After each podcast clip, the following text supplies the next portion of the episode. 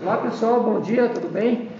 Bom. Hoje a gente vai conversar sobre educação Certo. e a influência que ela tem na vida do- dos alunos, dos professores da sociedade em geral. Hoje o convidado aqui é o Bruno, professor de História, e a gente vai contextualizar esse, esse assunto hoje. Bom dia, pessoal. Bom, é, basicamente eu sou Bruno, professor de História, né, da Escola de Gaci.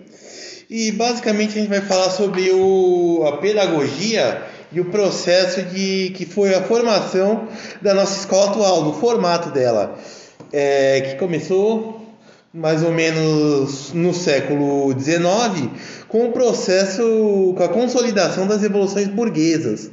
Ou seja, tinha-se esse espírito de levar a cultura e, consequentemente, a facilidade de ascensão social na escola. E aí também, junto com a ideia de industrialização, de produção em série de alunos e pessoas aptas para o estudo.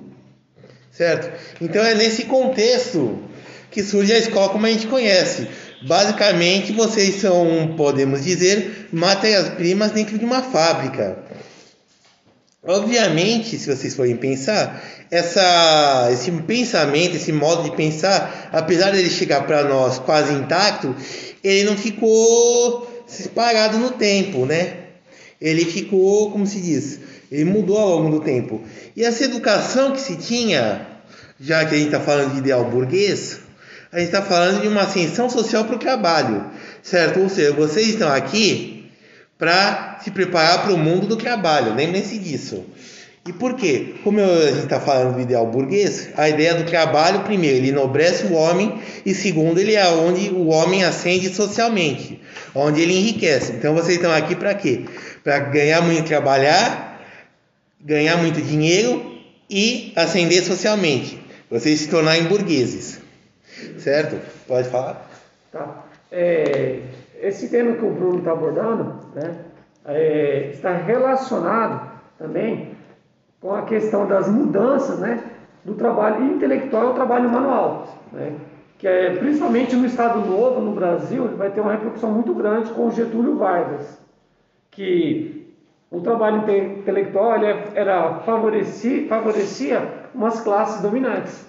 E quando você começa a colocar a classe popular nas escolas, ele começa a se apropriar também do trabalho intelectual, que até então não pertencia às classes eh, operárias, né? Que é o e o ideal burguês ele representa justamente isso, essa ascendência, né? Aí tem um contexto histórico disso, que nos- eh, a gente vai falar agora um pouquinho, que vai começar justamente eh, se fala muito sobre Napoleão. Você deve ter ouvido falar, né, Bruno? Sim. que Napoleão ele começa a fazer com que a burguesia é, seja o seu, a sua base de, de manutenção de poder. Sim, é. E, e essa base burguesa, ela vê como Napoleão uma figura exatamente meritocrática. Por, por quê? O Napoleão ele não pertencia a uma família de nobres, Não. né, da alta sociedade, que não poderia ascender daquela maneira. E ele consegue, então eles, eles veem uma meritocracia através da própria vida de Napoleão. E é o próprio Napoleão que ele vai instituir a meritocracia no exército. Sim. Então você não vai ter, por exemplo, é, um, um soldado que vai terminar a vida como um, um praça. Ele pode se tornar um capitão ou até um general, se ele for um bom soldado, se ele tiver é, méritos para isso. E ele vai fazer isso também na educação. Vai também ter a mesma função. Então as pessoas vão, é, esse ideal burguês, ele vai ser fortalecido com o passar do tempo, a partir desse momento. E aí? Então, é, e aí, bom, falando nisso de divisão é, entre trabalho intelectual e trabalho manual, isso é o que o Marx chamou de divisão social do trabalho, certo? E, ele, e essa ideia dele na sua revolução marxista é o rompimento exato desse ideal de esse ideal de igualdade entre os homens, que é o que? Afinal dessa distinção entre o trabalho de quem faz o trabalho braçal e a produção do trabalho de quem faz o trabalho intelectual. É isso que distingue os homens, que separa os homens entre todos. E ele dentro de, e o Marx, que é um pensador burguês, ele também vai querer acabar com essa distinção, certo? Então, por isso, essa é a importância do Marx. Então o que acontece? Você vai ter tanto em movimentos socialistas quanto em movimentos liberais a ideia do que? De uma ascensão social pela educação, certo? E nisso, é, e pelo trabalho, consequentemente. E aí que está o segredo do, é, dos ideais. Porque enquanto no ponto de vista liberal você tem uma ideia de diferenciação, para a ideia socialista você tem uma ideia de igualdade. Entendeu? Então você vai tentar educar todo mundo. E essa ideia de se educar todo mundo vai permear a educação no século XX. Que vão surgir, por exemplo, os novos pensadores que vão refletir como a pessoa aprende, entre eles Jean Piaget, Henri Vallon, é, Levi Vygotsky na Bielorrússia e a Maria Montessori que vão não são necessariamente pedagogos, mas são pessoas que vão refletir como nós, seres humanos, aprendemos. Principalmente a criança, que é ela que vai passar pela fase de escola. Certo? É, e aí eles vão descobrir que além, não só na escola que se aprende, mas em todo momento, em determinadas fases, como se aprende.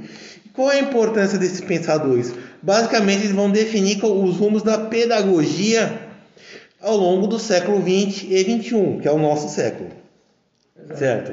É, e também, é, nesse momento, eles vão influenciar, por exemplo, a formação de coisas como a escola nova, o movimento freiriano, e basicamente todas, é, como se diz, quais outros movimentos tem, além do escolanovismo, o movimento freiriano, tem o behaviorismo, Exato. tudo isso influenciado por ciências como a neuropsicologia, a filosofia, a psicologia e, se assim ficar as críticas, né?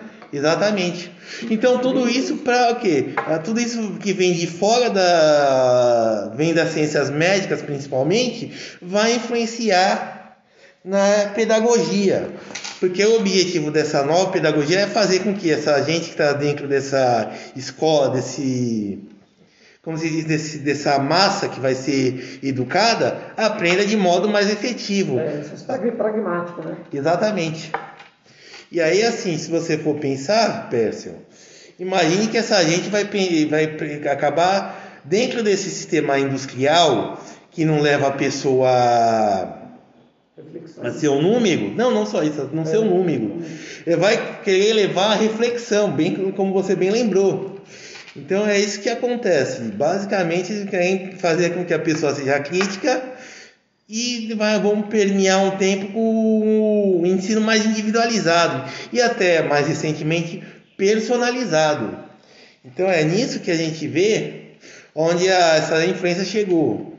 E aí temos vários métodos, e tudo isso em detrimento do que? Do método tradicional, que é o que? Basicamente o professor, como detentor do saber, que simplesmente explanava seus assuntos ao longo das aulas e o aluno ele estava lá como uma atividade passiva. É, basicamente não, o aluno era uma, era uma página em branco que o professor ia preenchendo com os seus conhecimentos. Como ele falava de educação bancária, né?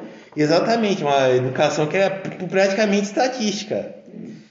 Certo? É assim, então, o que acontece? Basicamente, esses pensadores vão querer que se faça uma educação crítica, uma educação para a vida, para além do mundo das escolas, para além dos vestibulares, entre outras coisas, que é algo que a gente está fazendo aqui hoje, né? nessa escola no século XXI, né? e aqui no nosso presente momento, aqui no Igaci. Isso. Certo? Então, ok, é, excelente. Então, é, pessoal, a gente estamos finalizando essa primeira parte da nossa apresentação, né? Tá, estamos falando aqui das origens, do porquê tá, tem, temos esse modelo de educação, porque ele não acontece por acaso, né? Não, não acontece. As coisas elas não vêm do, do acaso. Que nem muito se fala, por exemplo, é, eu gosto muito de mencionar que muitas pessoas que estão fora da educação costumam falar que todo mundo segue a ideia de Paulo Freire, por exemplo. Sim. Mas Paulo Freire é pouco trabalhado nas escolas. Eu diria o mínimo a gente não vê quase, né? É, de fato, Paulo Freire sendo trabalhado na escola. A gente vê outras tendências que, tipo, elas são mais comuns. O ensino tradicional, ele ainda ele é muito presente nas escolas. Né? Sim. Porque a própria, a própria família nossa, né? o jeito da gente se expressar, comunicar como autoridade em sala de aula, faz a gente remontar a escola tradicional Sim. a todo momento. Então essas mudanças que, que o, o, o, Bruno bem mencionou aqui sobre Montessori, vários pensadores, né? o John Dill, que a gente não comentou muito ainda, mas que ele é um cara importante também, que eles falam sobre essa autonomia do aluno para ele se tornar crítico, né? um ser consciente, um agente social. Porque a gente não adianta ter uma escola boa, muito boa. Vou dar um exemplo aqui da Alemanha. Né? A Alemanha era um modelo de escola, escola prussiana, né? uma tradição. Teve vários pensadores que saíram de lá, Marx, inclusive, né? muitos pensadores. Mas isso não impediu, por exemplo, do nazismo se reerguer ali. Sim. Ou seja, eram pessoas extremamente capacitadas, só que faltou o quê? Aquele senso crítico de falar, opa, isso aqui está errado. Não podemos Exatamente. fazer isso. Então eles seguiram corretamente. Eles não eram pessoas, é, é, vamos dizer assim, é, frágeis, né? Em questão de educação. Eles eram bem educados, bem instruídos, Sim. conheciam muita literatura, conheciam muita coisa. Tinham muita informação. Tinha muita informação, né? Eles eram bem capacitados. E mesmo assim foram por esse caminho. Exatamente. Ou seja, capacidade não é tudo. Né? Ou seja, você dá um currículo lá, conteúdo, não é tudo. É dominar é, isso. o que acontece? Aquele negócio, aquela dicotomia entre conhecimento e informação. Exato. É, é que o que acontece? Tem, não adianta ter um currículo carregado de informação, entulhado de coisa, se isso daí não gera um processo crítico que leva ao conhecimento. Conhecimento, né? Exato. Então foi exatamente, no caso do nazismo foi exatamente isso, foi uma falta de senso crítico. É que nem o Hitler ele citava vários autores, tanto não só ter escritores como músicos, inclusive Wagner, só que o que acontece? Ele, ele basicamente ele não fazia uma. Ele não, mas a população não fazia um senso crítico do que era o nazismo. E faltou aquela sensibilidade humana, né? Exatamente. Ou seja, a gente tem que educar para você ser um cidadão. Exatamente. Um cidadão pleno, né? Procurar ser um cidadão pleno. Sim. Essa que é uma questão importante aí nas escolas. Ok, pessoal. Obrigado. Então, é, a gente já está encerrando aqui. O Bruno depois dá a sua palavra final aí. E no próximo podcast a gente vai estar tá mencionando mais profundamente a escola hoje, do século XXI, né, e alguns estudiosos que falam sobre os novos desafios, inclusive o pós-pandemia. A gente pode abordar isso. Sim, com certeza. A pandemia, é, se você for ver, ela vai acelerar o processo de inserção da, do ensino virtual e da saída da, dos espaços de confinamento, aí já é o tema de outra coisa, Sim. mas os espaços de confinamento para espaços mais livres, certo? Ela acelerou esse processo, porque antes você tinha a preocupação do professor de manter o aluno na sala de aula. Agora, como você tem o aluno fora da sala de aula, então basicamente você tem esse essa preocupação em se manter, em criar um novo espaço disso. E aí esse ambiente, você, por exemplo, se vocês podem estar ouvindo a gente, pode não estar nem em casa. Exatamente. Certo? Então, pessoal, muito obrigado pela atenção. Tenham um bom dia, boa tarde, boa noite. Não sei que horário estão ouvindo. Sim. Até a próxima. Ok, pessoal. Compartilhe a ideia. Mande as suas perguntas, caso elas, caso elas aparecerem. E aguarde aí o próximo episódio. Até mais.